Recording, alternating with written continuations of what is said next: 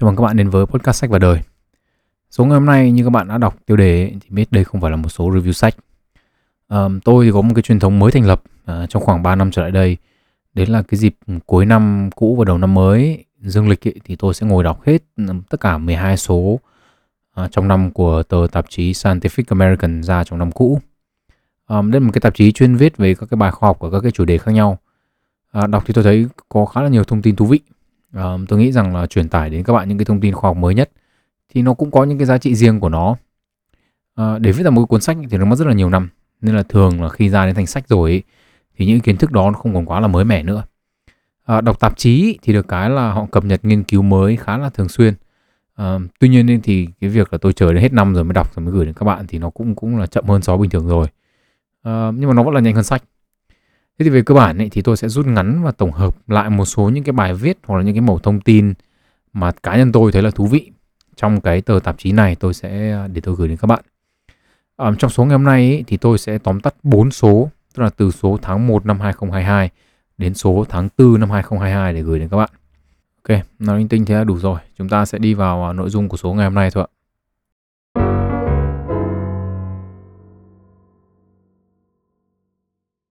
À, đầu tiên là chúng ta sẽ đến với cái bài viết có cái loài vượn cáo có tên là Indri.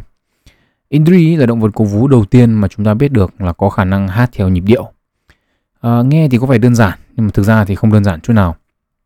Nhịp điệu ấy thì có thể hiểu là là cái cách mà âm nhạc được chia ra một cách có hệ thống thành các cái nhịp mà lặp đi lặp lại một số lần nhất định với một cái tốc độ nhất định.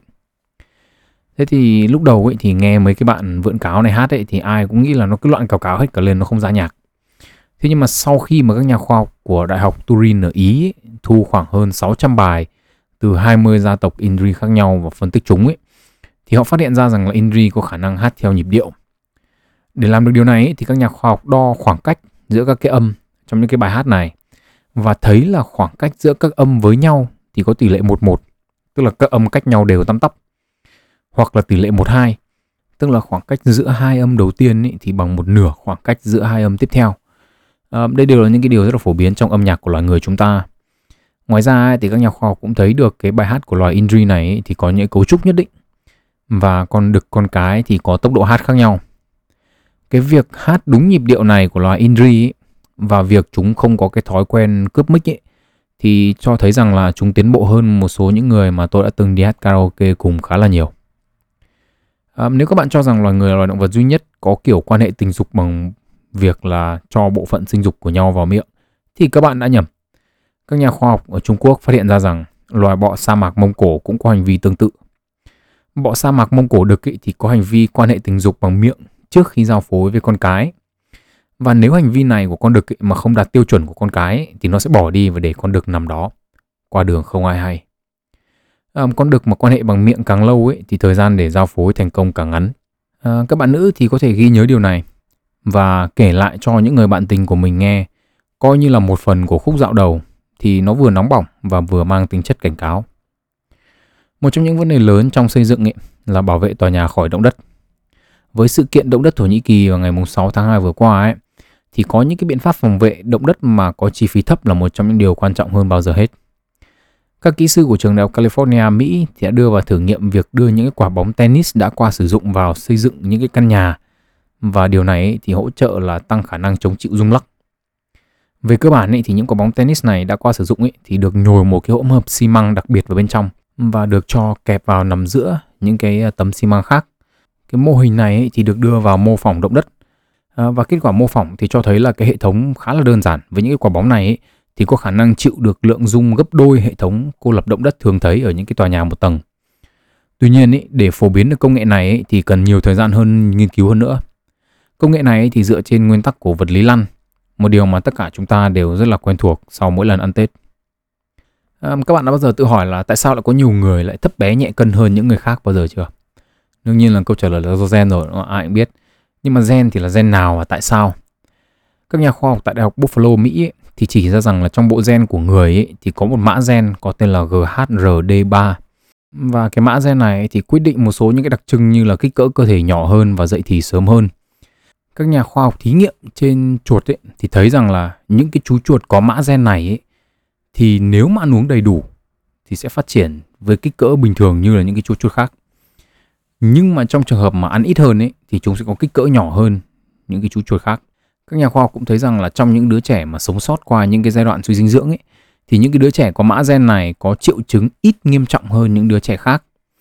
Vậy thì giải thích của các nhà khoa học là những cái mã gen này ấy, thì giúp con người chúng ta thoát ra khỏi những cái giai đoạn không có lương thực. Về cơ bản ấy, là kích cỡ cơ thể nhỏ hơn ấy, thì sử dụng ít năng lượng hơn, nhờ đó mà chống chịu được những cơn đói. Cá nhân tôi ấy, thì hiểu là cái mã gen này nó chỉ kích hoạt khi mà thiếu lương thực thôi. Và như thế thì để đảm bảo chiều cao và cân nặng cho con cái, ấy, dù là các bạn và con của các bạn có mã gen này hay không, ấy, thì chỉ cần đảm bảo lượng calo nạp phù hợp cho cái lứa tuổi và giới tính trong một ngày là theo như tôi hiểu thì mã gen này nó sẽ không kích hoạt và nó sẽ không ảnh hưởng gì cả. Nó chỉ có tác dụng trong những điều kiện uh, thiếu calo mà thôi. À, chúng ta cũng biết là những nghịch cảnh thời thơ ấu thì có thể ảnh hưởng và gây ra những vấn đề khi lớn lên đúng không ạ? Tuy nhiên ý, những ảnh hưởng này thì không chỉ đơn thuần dừng ở đó. Những cái chấn thương tâm lý liên tục trong thời gian dài khi còn nhỏ ấy thì có thể dẫn đến thay đổi cấu trúc não, giúp cho những đứa trẻ thích nghi tốt hơn với môi trường bị bạo hành. Nhưng mà những cái thay đổi này ấy, thì sẽ dẫn đến những cái vấn đề về sau. Ví dụ, một đứa trẻ khi bị bạo hành về mặt ngôn ngữ, tức là bị chửi bới nhiều ấy, thì mối liên hệ giữa các cái vùng não liên quan đến việc hiểu và sản xuất ngôn ngữ của cái đứa trẻ đó sẽ yếu đi. Chúng ta có thể hiểu nôm na đây là một cái cơ chế để cơ thể tự bảo vệ chính mình đúng không ạ? Khi mà nghe chửi nhiều quá ấy, mà cái khả năng ngôn ngữ của chúng ta nó giảm dần đi thì cái khả năng ảnh hưởng của những cái từ ngữ mang tính chất bạo hành đó lên cơ thể chúng ta nó cũng giảm. Tương tự như thế thì với những cái đứa trẻ mà phải nhìn thấy cái cảnh bạo hành nhiều ấy thì những cái vùng não mà ảnh hưởng đến nhận diện khuôn mặt, khả năng ghi nhớ hình ảnh và khả năng nhận diện chữ của chúng sẽ bị ảnh hưởng. Với những đứa trẻ bị bạo hành về mặt tình dục ấy, thì những cái vùng não liên quan đến nhận thức về cơ thể này, về năng lực xử lý biểu cảm khuôn mặt này, về năng lực nhận thức hình khối này, về khả năng định hướng cũng như là cái vùng não nhận tín hiệu từ các cái cơ quan ở vùng kín ấy thì là có thể bị ảnh hưởng. Về cơ bản ấy thì đây tất cả những cái này ấy, nó cũng chỉ là một cái hình thức thay đổi để thích nghi với cái môi trường của bộ não mà thôi nhưng những cái thích nghi này thì sẽ dẫn đến những cái vấn đề về mặt tâm lý khi mà trưởng thành và khi mà hòa nhập vào xã hội. Những thay đổi khi còn nhỏ ấy, thì có thể dễ dàng hơn nhưng mà việc thay đổi chúng trở lại như ban đầu khi mà trưởng thành ấy, thì là một điều không hề đơn giản như thế nào và tốn rất là nhiều thời gian.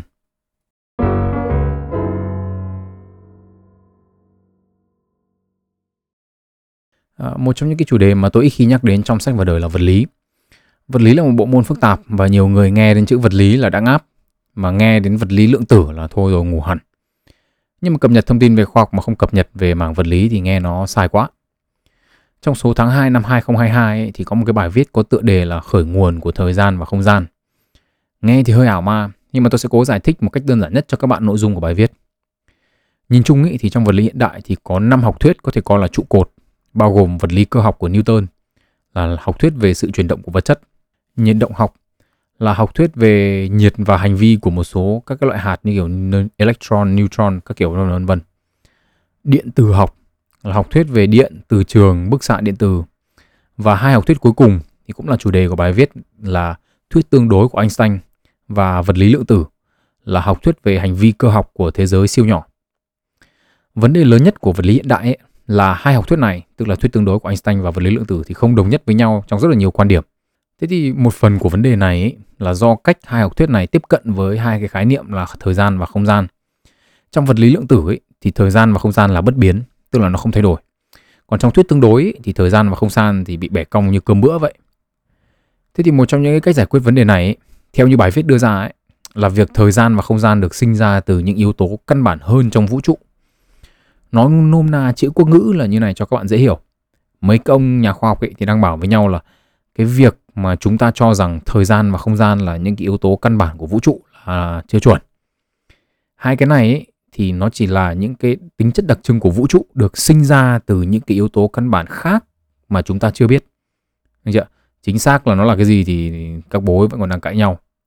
Hai học thuyết trong vật lý lượng tử là lý thuyết dây, string theory và lý thuyết hấp dẫn lượng tử vòng, loop quantum gravity thì mỗi một cái học thuyết ấy thì bảo rằng là không gian và thời gian thì đều đến từ một thứ khác nhau nhưng mà hai học thuyết này thì đồng nhất quan điểm là không gian và thời gian là đều được sinh ra từ những cái yếu tố khác căn bản hơn của vũ trụ thế thì với một người trần mắt thịt sáng nghĩ chưa ăn gì và chiều nghĩ tối ăn gì như tôi chẳng hạn thì bài viết này thì có một cái ứng dụng nhất định một trong những câu hỏi ngày xưa mà tôi tự hay tự hỏi ấy, đấy là khi mà chúng ta học vật lý từ cấp 2 ấy, thì các cái vị giáo viên ấy vị nói là vụ nổ Big Bang, tức là khái niệm vụ nổ lớn đấy, là điểm khởi đầu của vũ trụ.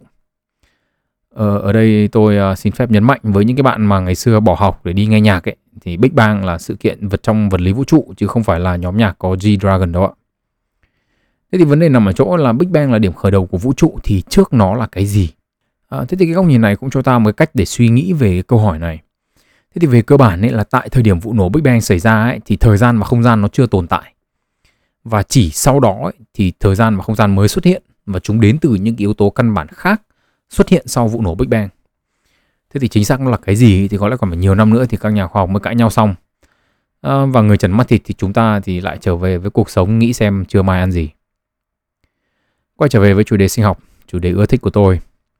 À, từ khi học cấp 2, lần đầu tiên nghe được câu là thầy sinh vật, vật cô sinh vật, vật rồi lại sinh, sinh rồi lại vật là tôi cảm thấy yêu bộ môn này hơn rất là nhiều rồi. Phần tiếp theo này thì chúng ta sẽ đến với họ hàng nhà kỳ nhông, có tên tiếng Anh là Salamander. Kỳ nhông ấy thì có nhiều loài khác nhau. Và ở đây thì chúng ta sẽ nói đến cụ thể là loài có tên là News River Water Dog. À, là một cái loài kỳ nhông chuyên sống dưới nước. Mặc dù tên nó là Water Dog, tức là chó nước, nhưng mà nó là kỳ nhông. À, con này thì kiếm ăn bằng cách là nó ngồi một chỗ, nó chờ con mồi. Tức là một cái loài côn trùng nào đó bơi qua, xong là nó sổ ra nó chén. Tức là con này là chơi đúng kiểu các cụ nhà mình là há, há mồm chờ sung đấy. Không phải đi học, không phải đi làm, cuộc sống nhẹ nhàng thảnh thơi. À, mấy con này thì cũng có năng lực đặc biệt như là họ hàng của chúng nó trên cạn. Đấy là nếu mà cắt chân một cái thì thời gian sau nó sẽ mọc lại. Thậm chí là các nhà khoa học gọt thử một phần não của chúng nó đi thì một thời gian sau cũng thấy mọc lại luôn. Chính vì có cái trò mọc lại não này ấy, nên là các cái nhà khoa học mới nghi ngờ là khả năng tái tạo của mấy cái con này là không phải là hệ quả của môi trường. Thế thì về cơ bản ấy, từ trước đến giờ thì chúng ta có cái suy nghĩ là những cái chức năng sinh học của các cái loài động vật ấy là do thích nghi với môi trường mà có. Nhưng mà làm quái thì có cái môi trường nào mà khiến cho loài động vật trong đấy bị mất não, đúng không ạ? Mất não là thôi đi chứ còn gì nữa. À, thế thì trừ một số những người tôi đã từng gặp là họ mất não nhưng họ vẫn sống bình thường thì cái việc mất não trong thế giới động vật ấy, thì thường là nó sẽ dẫn đến tử vong chứ nó sẽ không dẫn đến tái tạo. Chính vì khả năng tái tạo gần như là tất cả các loại bộ phận trong cơ thể này ấy, mà nhiều nhà nghiên cứu đã chọn những cái loài kỳ nhông này để nghiên cứu với hy vọng là tìm ra một cái giải pháp cho những cái vấn đề ở người. Tuy nhiên ấy, thì các nhà khoa học lại đang chỉ ra rằng khả năng tái tạo này của mấy con kỳ nhông này là có một cái giá rất là đắt. Cụ thể, các loài kỳ nhông khác nhau ấy, thì có một cái bộ gen rất lớn, phải nói là rất là cồng cành À, các bạn vẫn nhớ kiến thức cơ bản về DNA đúng không ạ? Tức là nó có hai cái chuỗi xoắn xoắn vào nhau đấy. Hai cái chuỗi xoắn xoắn vào nhau này ấy, thì ở những cái loài động vật có vú này, chim, bò sát hay là cá ấy, thì thường là có khoảng nửa tỷ đến 6 tỷ cặp cơ sở. Nhưng mà kỳ nhông ấy thì lại có khoảng 10 tỷ đến 120 tỷ cặp cơ sở. Sở dĩ gen của mấy cái chú kỳ nhông này nó dài ấy là bởi vì nó có rất là nhiều cái gọi là nhân tố vị chuyển. Tên tiếng Anh là transposon. À, nhân tố vị chuyển ấy là các đoạn mã gen ngắn, thường là của virus cho phép chúng thâm nhập vào cơ thể vật chủ rồi tạo ra các bản copy của chúng. Thế thì có nhiều nhân tố chuyển vị, tức là trong lịch sử phát triển của loài kỳ nhông ấy thì chúng bị các loài virus xâm nhập rất là nhiều nhân bản toán loạn lên trong cơ thể tổ tiên của loài kỳ nhông này. Và những cái mảnh gen này thì được giữ lại đến tận bây giờ. Mặc dù cơ thể thì có năng lực loại bỏ những cái mã gen này đi nhưng mà so với những cái loài động vật khác ấy, thì kỳ nhông làm điều này hơi chậm. Nên là tốc độ loại bỏ các cái mã gen này chậm hơn so với tốc độ tích lũy. Và chính vì thế dẫn đến việc là mã DNA của chúng đầy dẫy những cái nhân tố vị chuyển này. Các nhà khoa học ấy thì chỉ ra rằng ấy, là mã DNA quá cồng kềnh dẫn đến việc là cơ thể chúng đơn giản hơn những cái loài khác có DNA ngắn gọn và xúc tích hơn rất là nhiều. DNA cồng kềnh thì khiến cho cơ thể loài kỳ nhông có rất là nhiều những cái đặc trưng của một cơ thể chưa phát triển hết. Hệ thống thần kinh với một số lượng nhỏ các tế bào to đùng này, hay là hệ thống các tế bào thần kinh sắp xếp toán loạn chứ nó không có cấu trúc rõ ràng như là những cái loài anh em họ của chúng. Tim của chúng cũng nhiều khoang rỗng hơn, ít cơ tim hơn, kéo giãn mỏng hơn và ít có khả năng bơm máu hơn so với những cái loài động vật khác. Kỳ nhông ấy thì cũng phát triển chậm hơn, đi đứng nói chuyện cũng chậm, tốc độ chuyển hóa chậm và cần rất là ít oxy. Giả thuyết của các nhà khoa học ở đây ấy, là có một bộ DNA quá cồng kềnh khiến cho cơ thể vật chủ trở nên đơn giản hơn so với những loài động vật có bộ DNA ngắn gọn. Đồng thời ấy, sự phát triển của cơ thể nó rất là chậm. dẫn đến việc là cơ thể chúng luôn luôn có một lượng lớn các cái tế bào gốc để có thể phát triển thành bất kỳ loại tế bào nào khi cần. So với những cái loài có DNA ngắn gọn như kiểu chúng ta chẳng hạn, thì một đặc trưng của chúng ta là các tế bào não của chúng ta bé hơn, cho phép một bộ não chứa được nhiều tế bào não hơn, dẫn đến là năng lực nhận thức của chúng ta tốt hơn so với một cái hệ thần kinh đơn giản với nhiều những cái tế bào não rất là to của các loài kỳ nhông này. À, tuy nhiên ý, thì điều này không đúng với rất nhiều người mà tôi biết. Ngoài ra ấy, thì bộ DNA ngắn gọn cũng giúp chúng ta chạm ngưỡng phát triển trưởng thành nhanh hơn. Và khi mà chạm ngưỡng trưởng thành rồi ấy, thì lượng tế bào gốc dự trữ còn rất ít chứ không còn nhiều như là kỳ nhông. Và điều này thì khiến cho khả năng tái tạo của chúng ta bị giới hạn đi rất là nhiều so với cái loài kỳ nhông này. Vậy thì mơ ước của loài người về cái năng lực tái tạo như loài kỳ nhông là hơi khó. Nếu mà áp dụng công thức của loài kỳ nhông này cho loài người chúng ta ấy, để có được cái năng lực tái tạo bá đạo như chúng ấy, thì loài người chúng ta toàn những cái cá thể cao chưa đến một mét. Chân tay béo ú nú na nú nấn như bọn trẻ con mấy tháng tuổi ấy. xong đầu óc ngu ngơ ú ớ và cả ngày ngồi há mồm chờ sung dụng vào mồm. Um, tất cả thì đều là đổi lấy năng lực uh, cắt não xong bọc lại. Thực ra thì đến lúc đấy thì câu hỏi quan trọng là có cần não nữa không để mà phải mọc lại?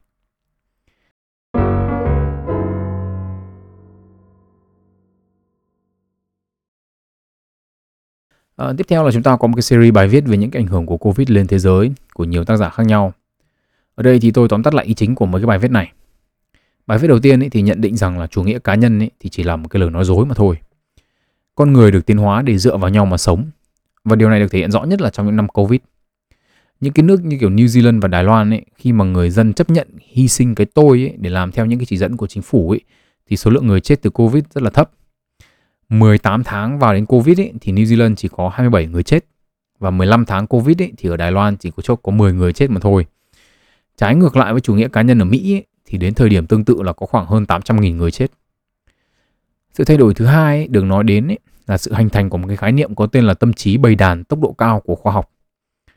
Về cơ bản ấy, thì Covid đẩy các cái nhà khoa học vào thế bắt buộc phải đưa ra vaccine trong thời gian ngắn nhất có thể trước Covid ấy, thì chưa ai nhìn thấy mặt cái con virus COVID-2 này như nào cả. Nhưng mà chỉ trong một thời gian ngắn thì tất cả các nhà nghiên cứu trong hệ sinh thái khoa học, tức là từ các cái nhà kinh tế học, vật lý học, kỹ sư cho đến tâm lý xã hội học, các kiểu con đà điểu đều bỏ hết tất cả những cái việc họ đang làm và những cái đề tài họ đang nghiên cứu để tìm hiểu về Covid và xem họ có thể cống hiến như thế nào. Nhiều phòng thí nghiệm trên thế giới thì cũng dừng cái việc họ làm lại và chuyển đổi sang nghiên cứu về Covid. Ngày 30 tháng 12 năm 2019, thì một hệ thống theo dõi dịch tễ xuất bản những cái ghi chú về một cái tổ hợp viêm phổi không rõ nguồn gốc và không rõ nguyên nhân ở Vũ Hán. 8 ngày sau thì các nhà khoa học Trung Quốc nhận diện đây là một chủng virus corona mới. Toàn bộ mã gen của nó được trình tự hóa và công bố 2 ngày sau đó. 3 ngày sau đó thì Tổ chức Y tế Thế giới đưa ra những hướng dẫn cho những cái bài kiểm tra chuẩn đoán dựa trên mã gen đó. Um, có thể nói đây là sự hợp tác toàn cầu lớn nhất của mạng lưới các nhà khoa học trong thời hiện đại. Việc các cái nhà khoa học tập trung vào phát triển các cái bộ chẩn đoán COVID ý, thì cũng mang lại những cái lợi ích khác. Thế thì để kịp thời chẩn đoán cho những cái biến thể mới của COVID ý, thì chính phủ các nước phải đầu tư vào những cái máy móc và công nghệ để có thể chẩn đoán chuẩn nhất và chế tạo các cái bộ chẩn đoán cơ động để sử dụng đại trà.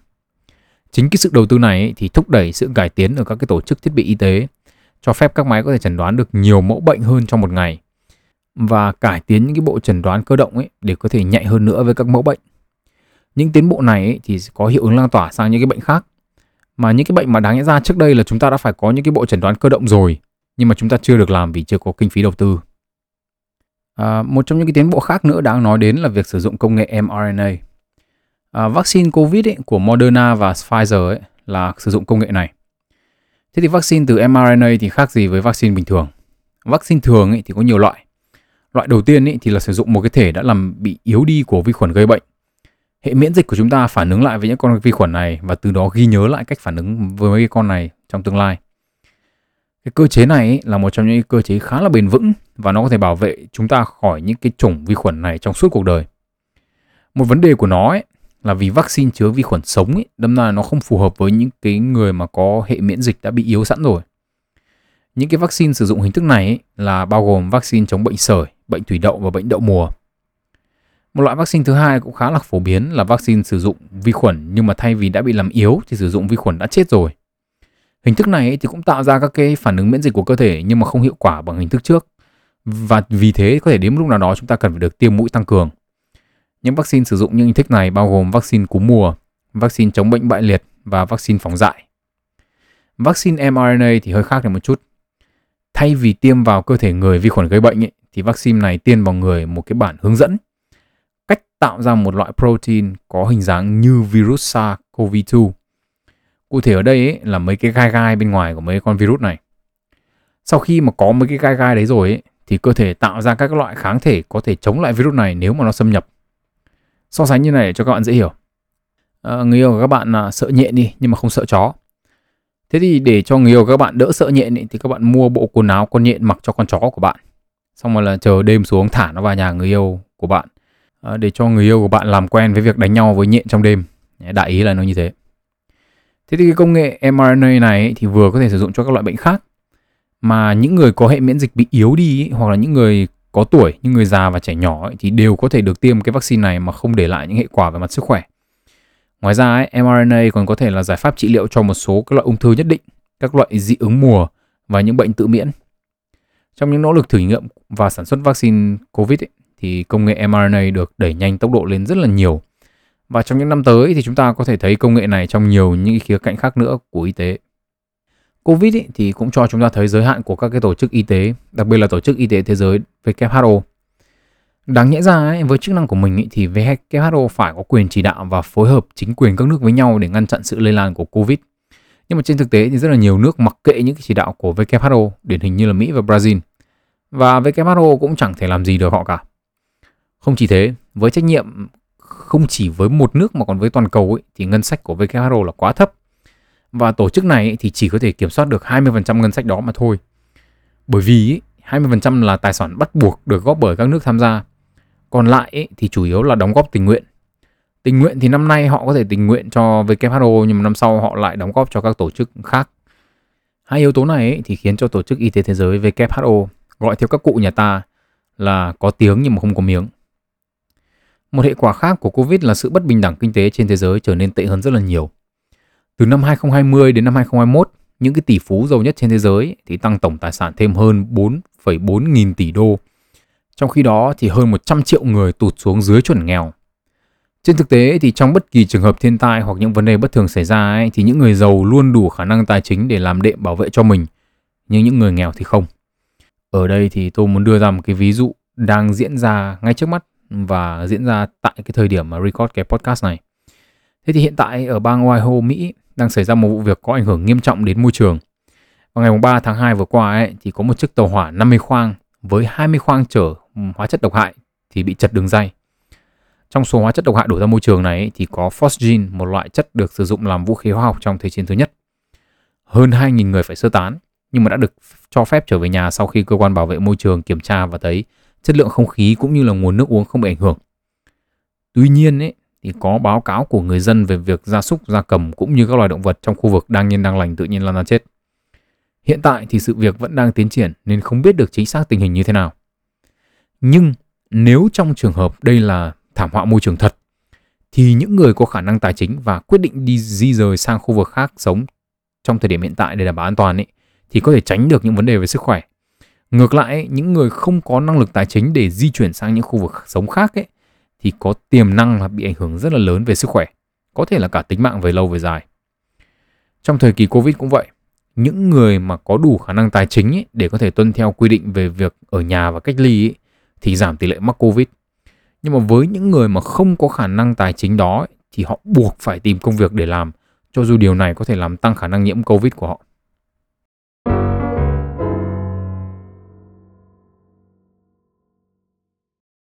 Mùa hè năm 2021 ấy, thì hơn 100 dặm đường bờ biển ở vịnh Tampa, Florida có hiện tượng cá chết hàng loạt.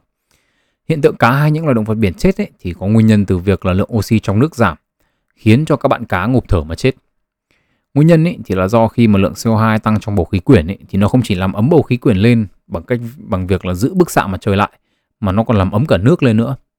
Cơ chế quá trình này khá là phức tạp, nên tôi cũng chỉ, chỉ dừng ở đến đây thôi. À, thế thì nước ấy, thì có thể giữ cả CO2 lẫn oxy nhưng mà ở một giới hạn nhất định thôi. Và nước mà càng ấm ấy, thì khả năng giữ oxy của nó càng thấp. Từ đó thì việc tích CO2 trong bầu khí quyển có thể dẫn đến lượng oxy trong nước biển và đại dương giảm dẫn đến việc thay đổi môi trường sống và khiến các bạn cá chết hàng loạt vì thiếu oxy. Mẩu tin thú vị cuối cùng trong ngày hôm nay thì nói về năng lực tìm đường của các bạn chim di cư. À, việc biến mất và xuất hiện của các bạn chim theo mùa là một cái bí ẩn trong rất là nhiều năm với loài người. À, và thời ngày xưa ấy thì các cụ không nghĩ đến chuyện chim nó phải di cư đâu. Mà truyền thuyết kể thì là chim cứ đến mùa đông thì đi ngủ đông hoặc là biến hình. Như kiểu là năm anh em siêu nhân ấy. Tức là chim thì biến thành con người hay là con yêu quái hay là một cái con gì đó. Cho đến năm 1822. Năm 1822 ấy, thì có một chú cò trắng được tìm thấy ở ngôi làng tên là Klutz ở Đức. Chú cò này ấy, thì có một cái mũi giáo dài 30cm cắm ở cổ. Điều thú vị ấy, là mũi giáo này đến từ Trung Phi. Thế từ đó ấy, loài cò trắng này được đặt tên là Profile Storch. Hy vọng là tôi đọc cái từ này đúng. À, và cái tên này thì gì sang tiếng Việt có nghĩa là cò mũi tên. Vì cái mũi giáo này ấy, mà con người mới nhận ra là, là chim có khả năng duy cư tức là cụ thể là cái loài cò này mùa đông ấy thì sang châu phi du lịch xong đó là cái đúng cái con cò này thì bị ông ông phi giáo xuyên qua cổ nhưng mà không chết và sau đó thì loài cò này lại trở về châu âu công tác trong những cái tháng còn lại của năm thế thì khi mà biết được các loại chim ấy, có cái thói quen đi chơi mùa lạnh ấy, thì các nhà khoa học đặt câu hỏi là làm sao mà chúng biết cái đường để mà bay những cái chuyến dài như vậy với những cái loại chim ấy là có thể bay đến 11 ngày không nghỉ và không ngủ, bay liên tục thế thì chúng ta biết được ba cơ chế khác nhau mà các loài chim di cư sử dụng. Và chúng ta hiểu rõ về hai trong ba cơ chế đó. Thế thì cơ chế còn lại thì đến giờ chúng ta mới có giả thuyết về cách hoạt động của nó. Ba cơ chế được các bạn chim sử dụng để di cư ấy là gen, bầu trời và trường điện từ của trái đất. Gọi là gen ấy là cơ chế để di cư ấy vì là chim con sẽ được thừa hưởng cuốn cẩm nang hướng dẫn bay của hai cụ để lại. Nếu mà chim bố ấy, thì di cư theo hướng Tây Nam ấy xếp hình với chim mẹ di cư theo hướng đông nam ấy thì sẽ để lại cho con cẩm nang bay theo hướng chính nam, có nghĩa là ở giữa hướng của bố và mẹ. Ờ, có cẩm nang bay sẵn trong người rồi, nhưng mà bay đến nơi không thì lại là chuyện khác. Nếu mà chúng bay nhầm ấy, ở đâu đó ấy, thì là coi như là lạc luôn. Vì chim không có Google Maps như là con người nên là đi lạc là chúng không biết là chúng đang lạc.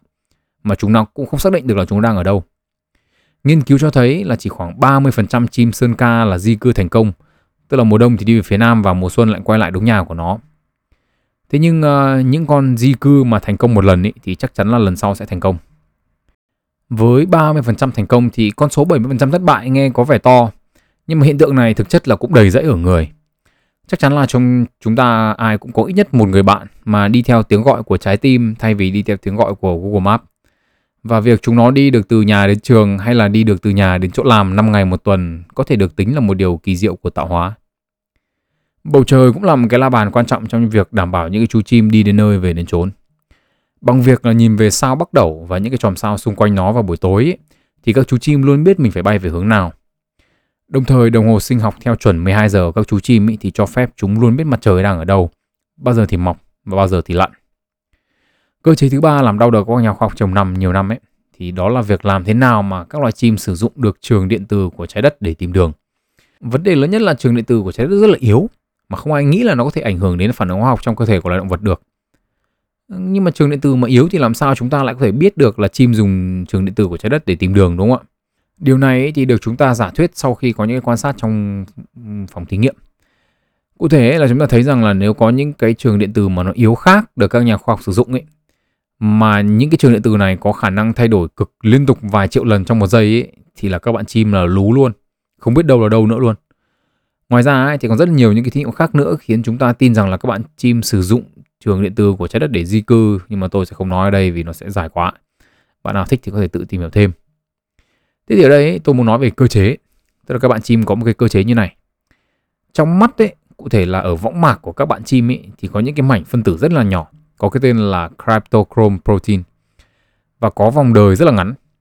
Bình thường ấy, thì những cái mảnh phân tử này nó trung hòa về điện nhưng mà khi mà va phải các cái photon của các ánh sáng xanh ấy, cái ánh sáng mà mọi người vẫn hay bảo nhau là không được bật trước khi đi ngủ không có là mất ngủ ấy thì các cái photon này khiến cho các cái mảnh phân tử này mất đi electron và ghép thành các cái cặp với nhau. Hiện tượng này thì có cái tên là radical pair. Và trường điện tử của trái đất ấy, mặc dù rất yếu có thể ảnh hưởng đến chiều quay của các cặp phân tử này. Từ đó kích hoạt các cơ chế sinh học khác mà có khả năng cung cấp thông tin về não cho các chú chim là các chú chim đang bay về hướng nào. Vùng não chịu trách nhiệm chính cho những cái thông tin này ấy, thì được, được đặt tên là cụm não N. Nếu mà vùng não này không hoạt động ấy, thì các bạn chim cũng mất khả năng sử dụng trường điện từ của trái đất làm la bàn. Não chim ấy thì bé hơn hẳn não người. À, chính vì thế từ giờ về sau nếu các ai hỏi bạn là não chim mà hay sao mà ngu thế thì các bạn có thể hỏi người đó là mày não người nhưng có thể dùng trường điện từ của trái đất để tìm đường về nhà không? Nhìn chung thì quá trình này nó phức tạp hơn nhưng mà tôi sẽ giải thích ngắn gọn thế cho các bạn dễ hiểu. Một phần lý do tại sao cơ chế này đến giờ mới giải thích được vì những kiến thức của nó đến từ vật lý lượng tử. Và điều này thì nhấn mạnh cho việc là những kiến thức về thế giới quan bằng cách này hay cách khác có thể kết nối với nhau. Và đó có thể nói là sự thú vị vô tận trong việc khám phá những gì đang diễn ra xung quanh mình. À, nếu các bạn cảm thấy thú vị với những kiến thức đến từ tạp chí thay vì sách như mọi khi, hoặc các bạn bảo nó không hay bằng, à, thì có thể gửi feedback cho tôi qua email, Facebook hoặc là kênh YouTube. À, nếu trong số ngày hôm nay các bạn thấy học được một điều gì đó thú vị, hoặc chỉ đơn giản là nó đưa các bạn vào giấc ngủ một cách êm ái và nhẹ nhàng, thì chào mừng các bạn đến với podcast sách và đời. Tên tôi là Nguyễn Tiến Đạo. Hẹn gặp lại các bạn trong những số tiếp theo và chúc các bạn một ngày tốt lành.